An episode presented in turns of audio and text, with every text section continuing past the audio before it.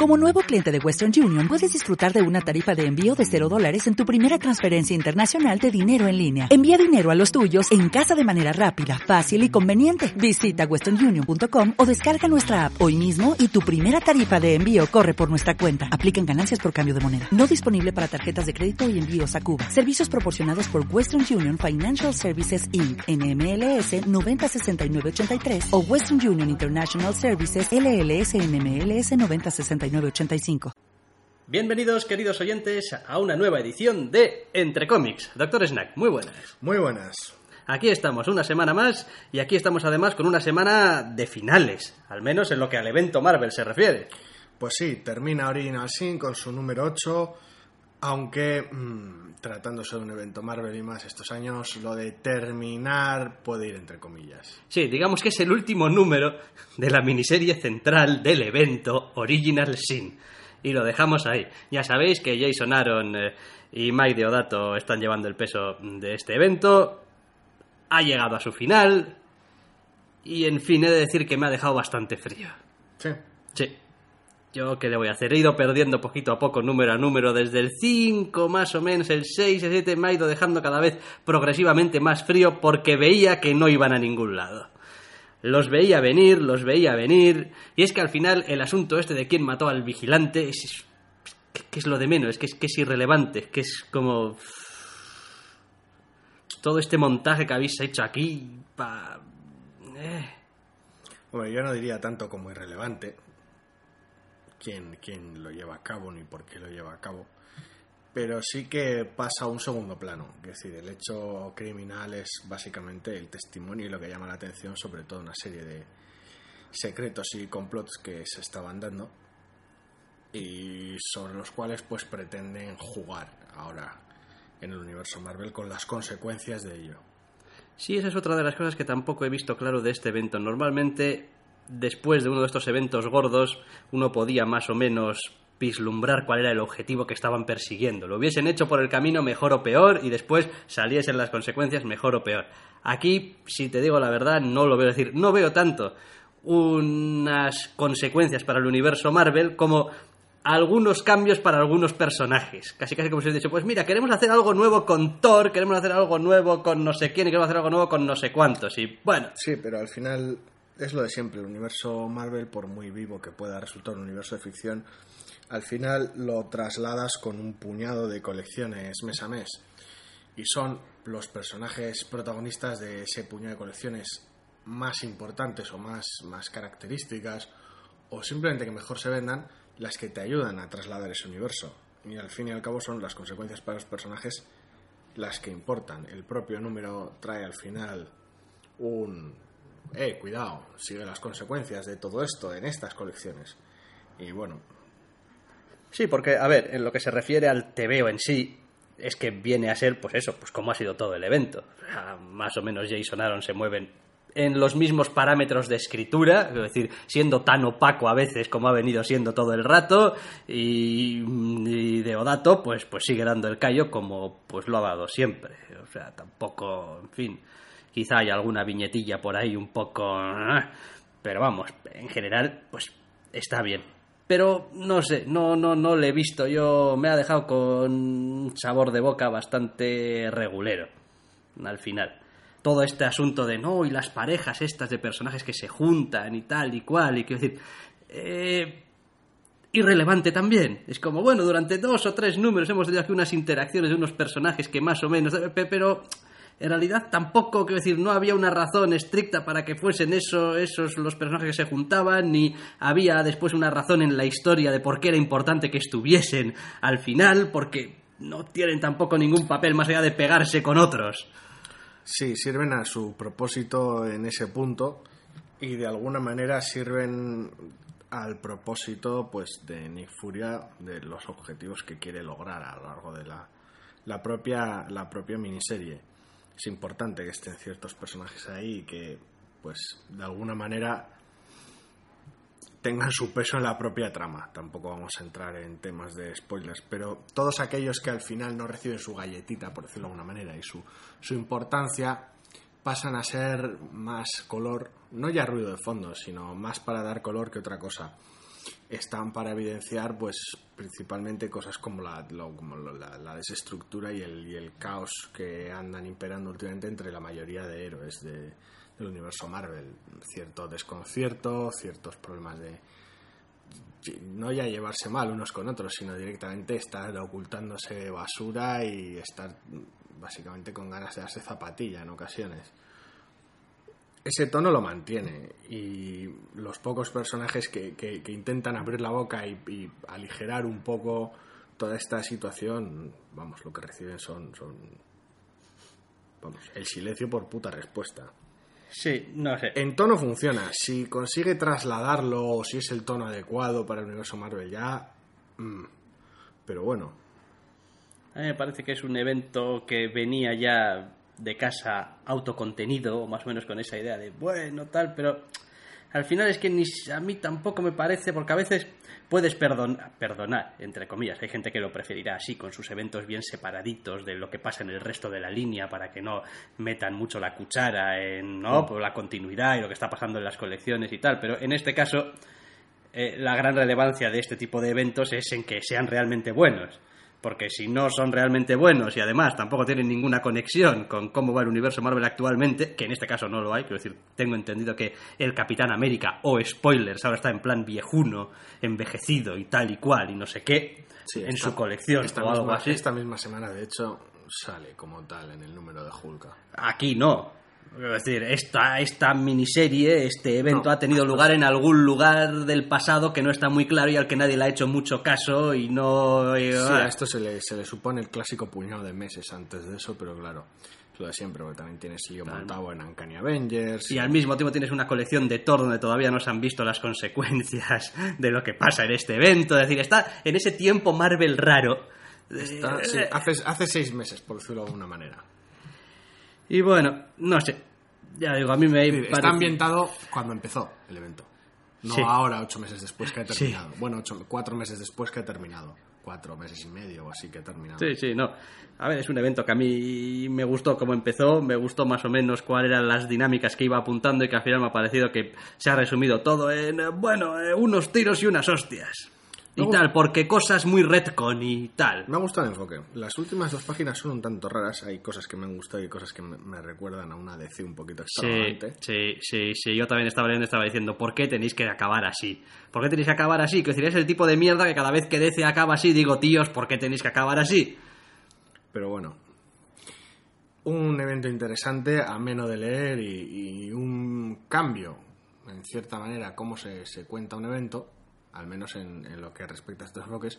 Un evento, pese a su final muy, muy Marvel, por llamarlo de alguna manera, personajes pues con sus malos rollos y sus movidas entre ellos, y que funciona bien y está brillantemente dibujado. A partir de ahí, si el final convence o no convence y pues las consecuencias de este final sirven para hacer unas colecciones buenas o no, ya eso tendrá que esperar a futuras semanas. A ver, para mí todo forma parte del mismo paquete. Es decir, ¿por qué elegiste a los personajes que elegiste? ¿Por qué elegiste a los villanos que elegiste? Es decir, una vez terminado de leer el evento es como, bueno, realmente no entiendo muy bien qué pintaba este personaje aquí.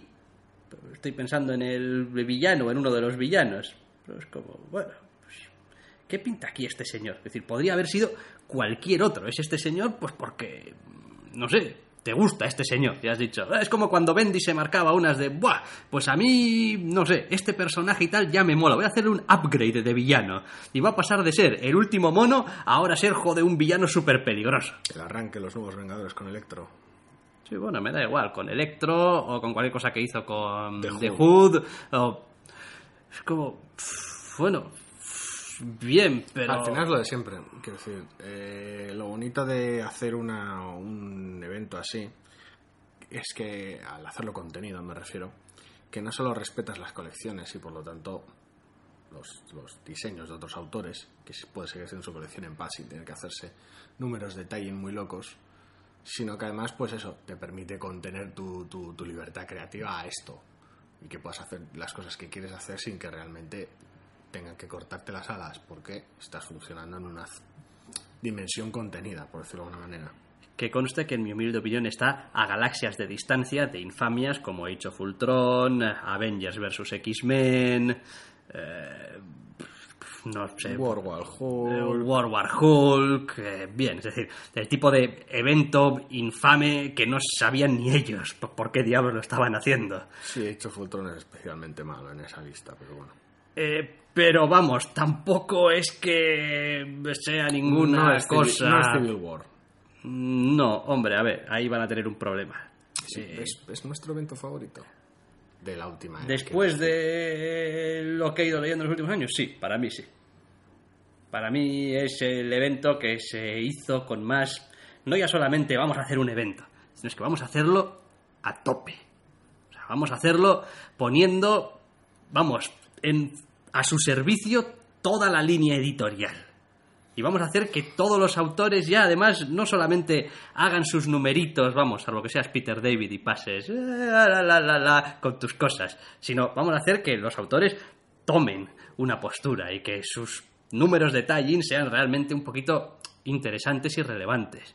Después, claro, ¿qué pasa? Que cuando empiezas a hacer eventos todos los años, y ahora ya ni eso, porque empiezas a hacer una especie de evento a nivel de todo editorial y después otro evento contenido, como les gusta a ellos, quiero decir, Axis ahora va a venir a ser un poco como el evento de este año de lo gordo, porque este es el evento contenido. Eh, pues no sé, el año pasado pues creo que tuvimos a Age of Ultron, que era como el contenido, y AVX, Sí. que era como el gran evento de... Pues para mí no puedes obtener los mismos resultados haciendo esta clase de... Al final, si la historia es buena, es buena. Y si la cuentas bien, no tengo mayor problema. Es una de las cosas que me gusta de Civil War. Pese a lo fraccionado que pueda resultarle a algunas personas, me parece que es un cómic que está muy bien hecho. Independientemente de la calidad de los tie-ins o de- del, del empuje que recibiera por parte de la editorial. Sí, luego también está simplemente, pues eso, las otras implicaciones o interpretaciones que pueda tener la colección. Quiero decir, aquí en Original Sin no hay ninguna segunda lectura, no, no hay apenas un, un, un trasfondo. No, hay misterios que de pueden quedar más o menos resueltos y interacciones entre personajes más o menos claras, pero no- Te queda, te queda dicho ese rollo de, ah, los secretos que guardas que te pueden explotar y tal, y guardar secretos y tal. Y bueno, bien, pero que tampoco hay más. Es lo que es. Y claro, pues eso cuesta un poco de. Es un poco lo que en donde se quedó corto también este eh, Secret Invasion. Secret Invasion no solamente empezó con el tema de la invasión y tal, y cómo los Illuminati habían ido a joderles primero. Sí, de quién te podías fiar y de quién no, y quién había sido un Skrull todo este tiempo, etcétera, etcétera. Y además de todo el, el mensaje inherente de, bueno, es que vosotros los humanos os gobernéis muy mal. Quiero decir, venimos nosotros que no solamente vamos a tomar posesión del planeta, que no os vamos a exterminar a todos. Os vamos a decir, como parte del Imperio Skrull, cómo hostias tenéis que vivir y hacer las cosas bien y volver a ser un poco grandes, pero dejaos de gilipolleces. Y dices tú, bueno, oye, podría quedar el mensaje más claro o menos claro, pero estaba ahí y estaba más o menos explícito en tres o cuatro sitios. No, si los Vengadores pueden salvar el día. Escoria Exactamente. Exactamente. Ah, ¡Capún! Caps- Me parece correcto. Bien. Fuck, pues yeah, eso. fuck yeah, Avengers. Pero bueno, evento al margen, hemos tenido otros cómics. Sí, sí, sí, sí. Ha habido otros cómics. Además, ha habido bastante número uno esta semana que nos ha consumido bastante tiempo. Hablamos, por ejemplo, del TVO titulado Cloaks, número uno, de Caleb Monroe y Mariano Navarro, para Boom Studios, que básicamente es una historia de un niño mago, Mm, sí, sí, o al menos eso parece. con matices. Con matices, sí, sí, la historia arranca con un, con un joven aprendiz de un, de un prestidigitador que monta estos números tan, tan, tan youtuberos de, de magia callejera y tal, y bueno, pues los aprovecha para, para ganarse unos dólares. Aunque el personaje pues es un pedazo de pan y en realidad ese dinero que consigue a base de pues, robar o lo que sea, lo destina a los pobres huérfanos. Como de- tal, pues la historia arranca de esta manera más o menos sencilla, en esta miniserie de cuatro números, y dices tú, bueno, bien, la historia es sencilla y es solo una miniserie de cuatro números, pero realmente, ¿dónde va a estar aquí el, el, el fuste, el contenido? ¿Dónde está la chicha de, de de esta serie? Pues las cosas, la verdad es que a lo largo del número se, se, joden muy rápido y muy fuerte. Sí. Tiene también uno de estos cliffhangers que dices tú, ajá, bien, no es que me vaya a sorprender ahora de este final. Eh, pero bien, a ver, yo creo que principalmente la colección nos va a mostrar un poquito, pues eso, ¿no? Al personaje en uno de estos momentos de, bueno, chaval, y ahora es hora de man up, ¿no? Es hora de hacer algo, algo no sé, que importe con, tu, con todos tus talentos súper locos de, de mega mago, súper prestigitador del infierno. Sí, vamos, porque el tío es, vamos, eh, desde un mago de la hostia hasta después, vamos, el dios del parkour. Sí. Porque, oh, Con- Control corporal y movidas.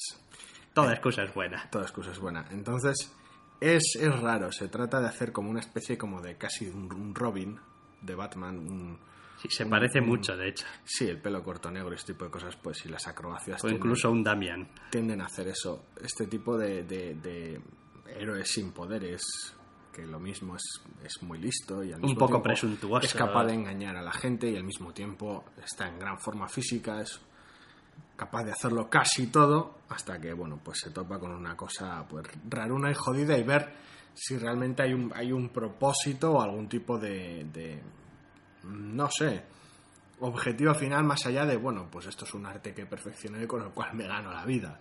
Sí, yo diría que del Es TVO un giro un poco raro, la verdad, pero bueno. lo mejor que podría decir es probablemente que se deja leer muy fácil y que está dibujado también de una manera que se sigue bien, no tiene ninguna extravagancia, no tiene ninguna cosa rara, no te pierdes, es agradable. El cómic es increíblemente ameno, me, me- me resulta raro, sobre todo después de, después de la regulera Ahora me ves. Este tipo de combinación de conspiración de la hostia y prestidigitación al mismo tiempo, se me hace un poco raro esta, esta combinación de... O sea, solo con la prestigitación como tal y las motivaciones de lo propiamente personales que pueden los personajes que involucres en este, en este juego no te basta. Tiene que haber algún tipo de trama superior, por lo visto, para hacer tu, tu cómic, incluso aunque sea una miniserie de cuatro números. Entonces, si lo quieres contar en la conspiración, ¿por qué recurres a este tema de la prestigitación? Algo re- relativamente sencillo y, pese a todo mundano, es raro. No sé, yo asumo que al autor le gusta el mundillo y entonces pues No sé, la verdad es que es un, es un cómic muy ameno y muy entretenido de leer, que está bien dibujado y pues no sé, igual nace de este tipo de cosas de jode. Me encanta ver vídeos de, de magos en YouTube y joder, ¿y si uno de estos magos fuera un puto héroe? Sí, o miembro de una organización súper secreta o cualquier otra chuminada que se te cruce ese por la tipo de cabeza en idea ese loca momento. que se te cruza un día, sí. Entonces, no sé, no sé, de tus favoritos de YouTube a un cómic a veremos a ver qué. De momento, Me parece correcto y es un cómic Sí. ameno que, que Sí. Ningún, ningún, ninguna pega con ello. A priori. Ya veremos cómo de loco se ponen los números siguientes. Sí, pero bueno, hemos leído cosas peores. ¿eh? Esta Uh, semana, sí. pues, vamos, números uno que de los que no vamos a hablar incluidos. Ah, sí, sí. Definitivamente. Porque han ha salido cada número uno esta semana también, que joder. Qué tela, pero alejándonos de eso, volvemos a Marvel otra vez para un pequeño paréntesis. Sí, y otra vez otra miniserie y otra vez cuatro números para la muerte de un personaje, no sé si queridísimo, bueno, sí, queridísimo, sí, y Sí. también que estamos un poco igual, hasta la polla ya de él a veces. No te digo yo que no. Es Death of Wolverine, la muerte del Obezno. Que es como se titula la miniserie. O sea, vamos, que no es un spoiler ni nada de eso, por si acaso. Es- como que la muerte lo es, no, sí, es que es como se titula, lo Sí, la yo, ¿qué le voy a hacer? ¿Qué le vamos a hacer? Eh, escribe Charles Soule, de quien he leído, por cierto, acaba de firmar en exclusividad con Marvel, Ah, mira. aunque todavía tendrá algún TVO que saldrá, creo, para DC hasta marzo o una cosa así del año que viene. Lo típico. Pero bueno, lo típico. Y dibuja Steve McNiven Oh, y colorea Justin Ponsor. oh, oh. Eso quiere decir que, al menos, si algo no se ha jodido muy grandemente, el TVO va a ser bonito de ver. Y ya desde aquí podemos decir que en lo que el número nos respecta, no se ha jodido nada y el cómic es bien bonito. Sí.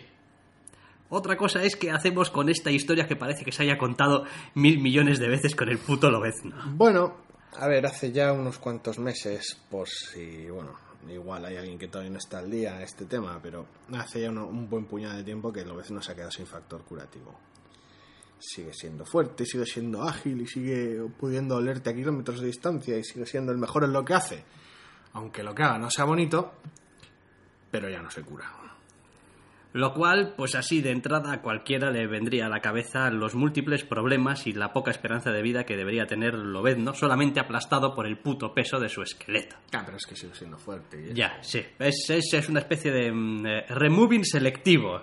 De- Quiero decir, sigue siendo el Lobezno del Kung Fu y de reventar y de aguantar más castigo físico del que debiera, pero ya no se cura. Y teniendo en cuenta que cualquiera que esté acostumbrado a leer a Lobezno está acostumbrado a verle recibir por todas partes, pues uno hace dudar de cuánto puede durar Lobezno en ese plan, sobre todo si se corre la voz. Sí, eso iba a decir. A ver, el TVO nace o empieza ya con, con esta idea de se ha corrido la voz. Ves, no está sin factor curativo. Es decir, esta vez, si le das una buena, vamos, ahí se queda y no se va a levantar. Y el pobre Lobezno empieza el TVO recién terminado una de estas batallas horripiles, donde pues probablemente no haya dejado títere con cabeza, literalmente. Y con poco tiempo para descansar para la siguiente que se le pueda venir encima. Y sin más, o sea, se le aparece un enemigo nuevo, se revela quién ha puesto el precio bien gordo a su cabeza y poquito más. El cómic está bien porque de alguna manera se puede ver a Lobezno, a Lobezno siendo, siendo un badass y repartiendo leña y que de alguna manera haya consecuencias de todo lo que hace, no es como, bueno, pues te revienta y ya está, da igual lo bien o lo mal que pelee, que no importa porque no puedes matarlo, no puedes quitártelo de encima. Sí, Entonces, en este caso realmente, de alguna manera las peleas tienen cierto, cierto peso. sí, resulta gracioso también que si lo piensas, en fin, con- sin pensar demasiado, pero dedicando algo de tiempo, claro, el puto Lobezno sigue teniendo un esqueleto de adamantio. Sí. Es decir, puedes cortarlo, perforarlo y lo que sea, pero por ejemplo, si quieres llegar a su corazón, pues igual tienes que pasar por unas costillas que no puedes pasar. Ya sí, pero un golpe lo suficientemente fuerte le mandaría de mierda a los órganos internos y hasta otra. Sí, pero bueno, es decir, tampoco le puedes romper el cráneo. Es decir, no. es como no, porque bueno, le puedes hacer mu- mucho daño, le puedes dejar la cabeza totalmente pelada hasta el metal, pero no, no, no le puedes. Ya sí, pero si le agitas el cerebro con una coctelera. Eso es, hay, bueno, otras maneras. Eh, en realidad, este número luce pues porque el puto Steve McNiven, Sí. a quien no vamos a descubrir a estas alturas, y cuando está bien, está realmente bien. Y Pues sí. cuando se le guioniza unas historias que le permitan respirar un poco e ir a su aire, pues Es decir, ¿a dónde va esta historia? Ya lo sabemos, el propio título lo dice. Mm, Lo dice, no se supone que va a palmar cuando acabe esto. exactamente. Eh, en alguna entrevista comentaban además, otra cosa es que sería que es- si fuese cierto o no, que no había un plan B, que no había un exit strategy que llamaban ellos. No, había a priori pensado un comodín para, bueno, pues cuando queramos hacerlo volver, es, ya, ya está integrado dentro de la historia el, el cómo. Sí. Lo cual es bastante cómico porque, decir, no es como si lo necesitaseis, cabrones, cuando traéis y a cualquiera de, los, de entre los muertos como os da la gana. Sí, claro, sin ninguna explicación. Pero es gracioso que lo hagan manifiesto este hecho de no, tenemos un plan para traer a los Nahuel. Es todo de cara a la galería. Es decir, aunque no tuviesen ahora mismo pensado una manera de... Da igual, cuando como- quieran lo traen. cuando de quieran vuelta, lo traen sí, de correcto. vuelta y ya está. Correcto, pero bueno, mm, me Ah. sigue pareciendo curioso que lo hagan manifiesto. Y el, el gesto este de, de decir, porque es un cómic que se va a vender como rosquillas igualmente porque lo ves, ¿no? Aún así, a los fans no se nos puede contentar nunca. Las últimas quejas que he oído es que, joder, después de tantos meses va el puto Bendis y ahora nos va a contar cómo se libraron, eh, cómo se libró Star-Lord del cancerverso y Thanos del cancerverso. Es como has tenido 18 números o 16 números o lo que sea y lo cuentas ahora, cuando ya le importa a todo el mundo 33 porque se ha estrenado una puta película, has hecho 15 números de la colección. Es como, A mí me parece correcto, no puedes iniciar una nueva etapa de una colección con explicaciones. Decir, ¿cómo empezaba la etapa de Amnet y Lanning de Guardias de la Galaxia? Una amenaza loquísima y juntando un equipo de desarrapados de la puta nada.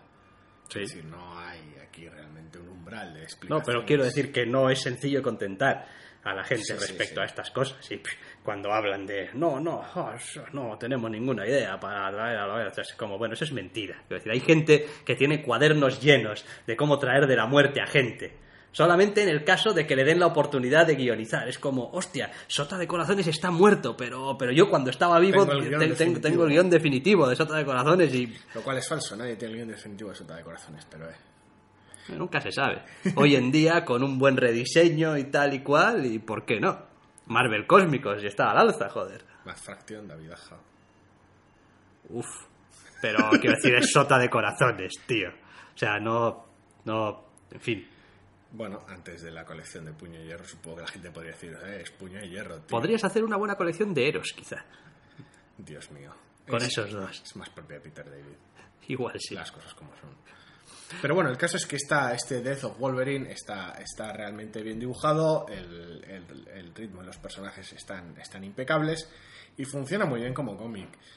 Más allá de la miniserie de, bueno, a ver, que- quién es quien, quien se cobra el frag de Lobezno, quién termina matando a Lobezno, cómo y realmente cuánto va a durar muerto, son un poco las incógnitas que flotan en torno a la colección, pero quiero decir, peculiaridades del medio al margen y su, su costumbre de despachar y traer de vuelta personajes como si no importase, el cómic es bueno. Estas 24 páginas funcionan, funcionan como un reloj, perdón. Yo- Y cuando digo 24 quiero decir 48. Eh, no, pero porque Tiene después extras. tiene uno, una cantidad, de- creo que son 26 26, páginas bueno. o una cosa así. De te veo, pero vamos, vas a tener que... Sí, sí. Entonces es como... El cómic funciona. Es como... Realmente importa que al final, se supone, vayan a matar a Lobezno y que dicha muerte pues vayan a, vayan a saltársela cuando les dé la gana. Yo tengo mi teoría No sé. de, de quién va a matar a Lobezno y no va a ser nadie.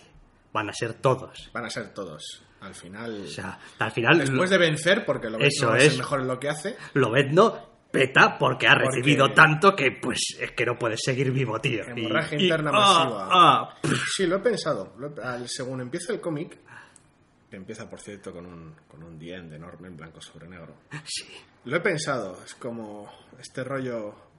Sí, estar tirado en el porche de, de caseta y de cabaña. Ah. Por cierto, me encanta cómo dibuja a Red Richards este tío. Sí, está Mr. Fantástico de pasar en el cómic y está, está guay.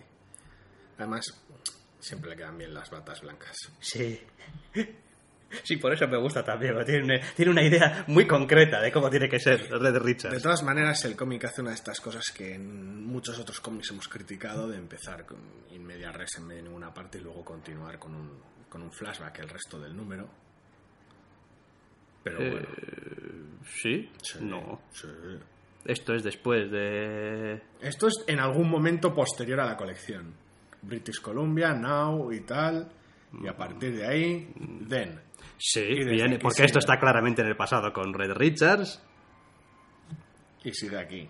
y sigue, sigue, joder, coño, Aquí, sigue aquí, seguido aquí. claro, claro, acto seguido aquí, sí, pero ya está, han pasado cosas, les ha dado pal pelo a unos Manolos y Sí. empieza el TVO. Sí, pero- Recuerda cómo ha estado con Red Richards y sigue el TVO. Sí, pero es eso, empiezas con... ¿Qué decir? ¿Por qué no empiezas con lo de Red Richards?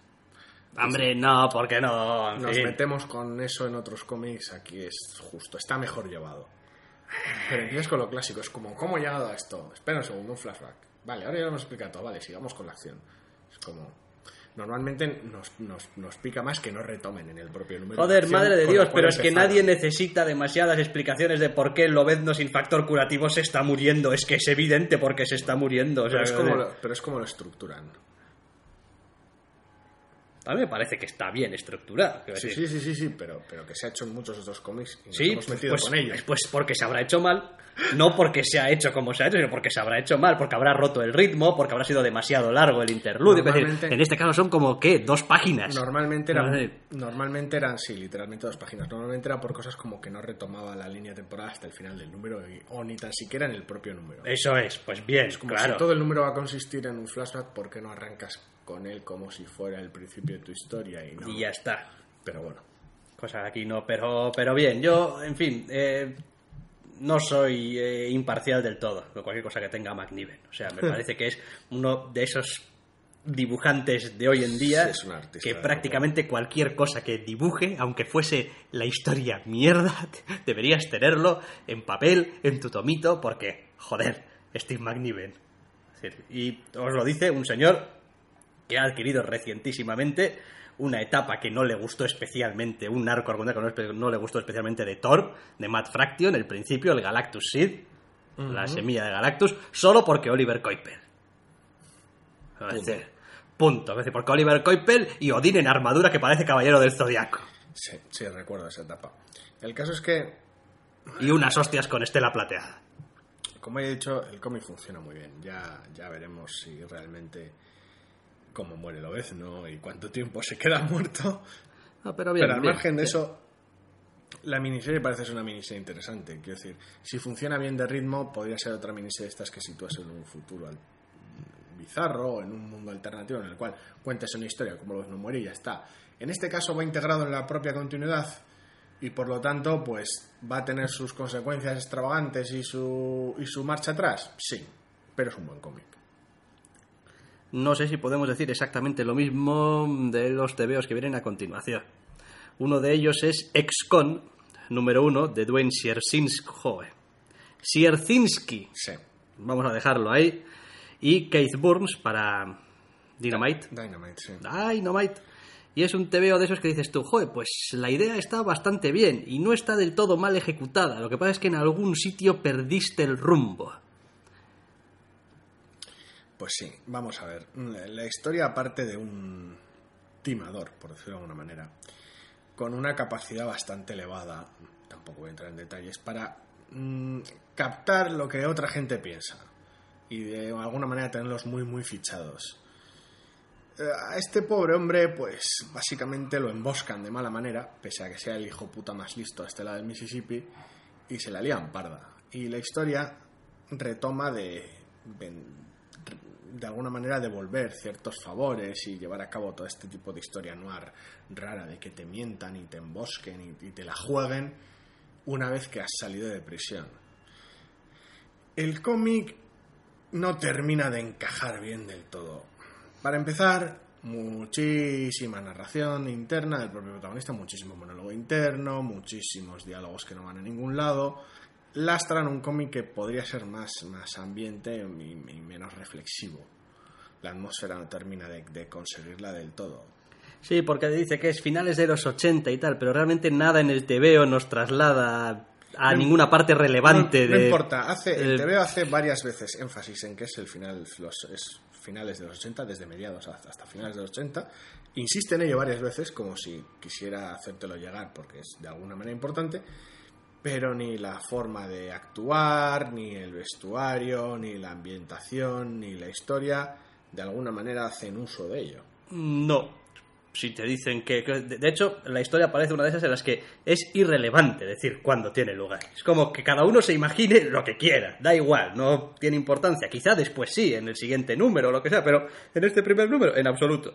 No se hace un uso real de la atmósfera ni de ningún tipo de vestuario ni decisión no, no juega con la cultura o la música con, na- con nada de la época. No sé no sé es un es un cómic bastante raro. Y el estilo bastante sucio de dibujo no colabora de alguna manera a vender eh, la experiencia en general. Funciona mejor durante las secuencias de prisión acompaña Sí. mejor durante la prisión este estilo sucio que tiene el dibujante pero no, no, de alguna manera no vende ni unos 80 decadentes, ni unos 80 rotos, ni unos 80 extravagantes, ni unos 80 de ninguna manera, porque no, no hay unos 80, es una historia que tiene lugar en el vacío, de alguna manera. Y es una pena, porque sin atmósfera esta historia ni es noir ni es nada. Ese es otro de los grandes, quizá, problemas que tiene el TVO.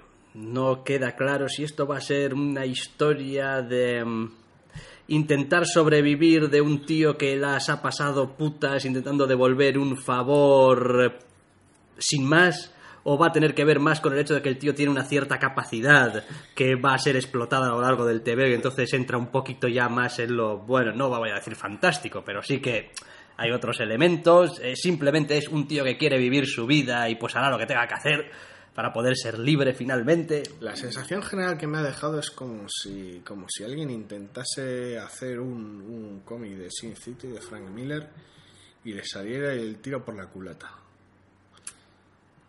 Hay algunas cosillas, sí, que la verdad es que dices tú. Y estoy "Uf". hablando de una serie de cómics que no aprecio demasiado, ¿eh? Hay algunos que me gustan más que otros.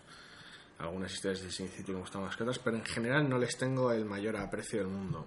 Si esto me ha parecido una mala imitación, me imaginaos el sabor de boca que me ha dejado. No, o sea, a mí me parece que es una pena. Me parece que intenta eh, centrarse demasiado en algunos aspectos que no tienen, como decíamos, ninguna relevancia real o impacto en la historia y deja un poco sin redondear otros aspectos del protagonista, de la ambientación, de los personajes en general. Pero lo que más sufre sobre todo es la ambientación, pero con diferencia. Y no sé, hombre, ya veremos a ver el número 2 qué, pero... A ver, eh. no tiene visos de arreglarlo, desde luego.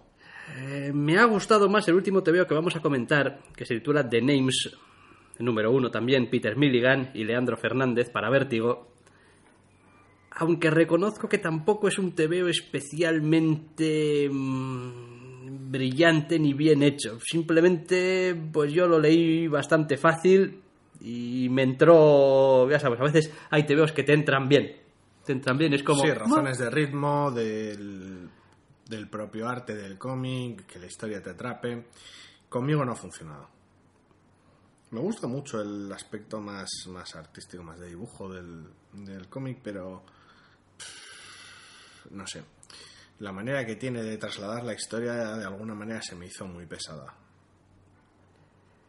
Hombre, tiene, tiene su buena carga de, de, diálogos y de texto y, en fin, hay bastantes cositas que hay que tragar a lo largo del TVO para ir avanzando en la trama y también es verdad que pasan muchas cosas para ser un número uno, quizá demasiadas.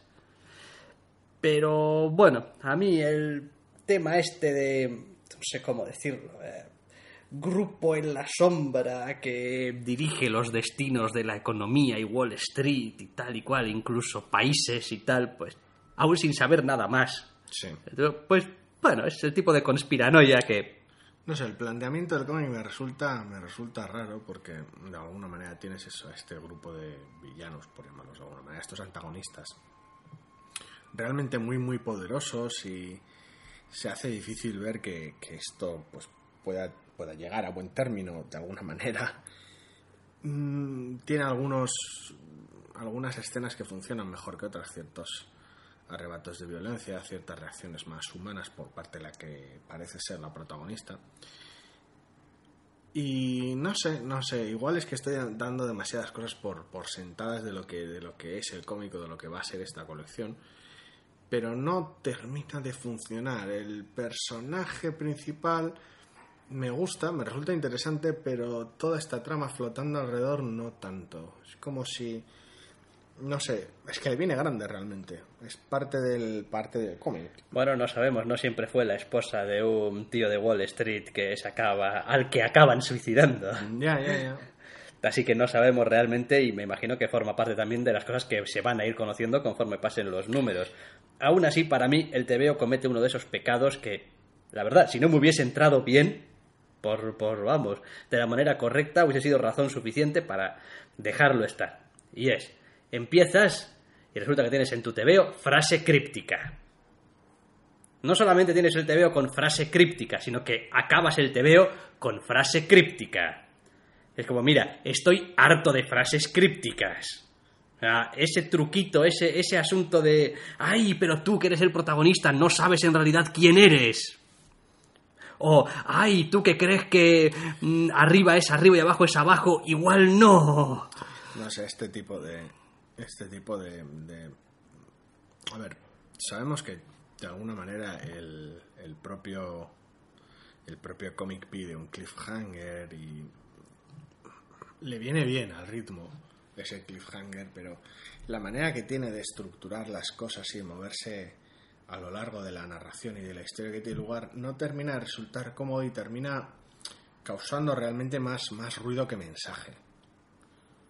Y es una, es una pena, porque, no sé, la protagonista parece resultar interesante, al menos me resulta interesante, pero ya te digo, todo este contexto de, los, los mega antagonistas de la, de, los, de la supereconomía y todo este suicidio, suicidio, asesinato, por llamarlo de alguna manera, este suicidio extraño que da comienzo al cómic, no sé, no sé, lo encuentro, lo encuentro raro.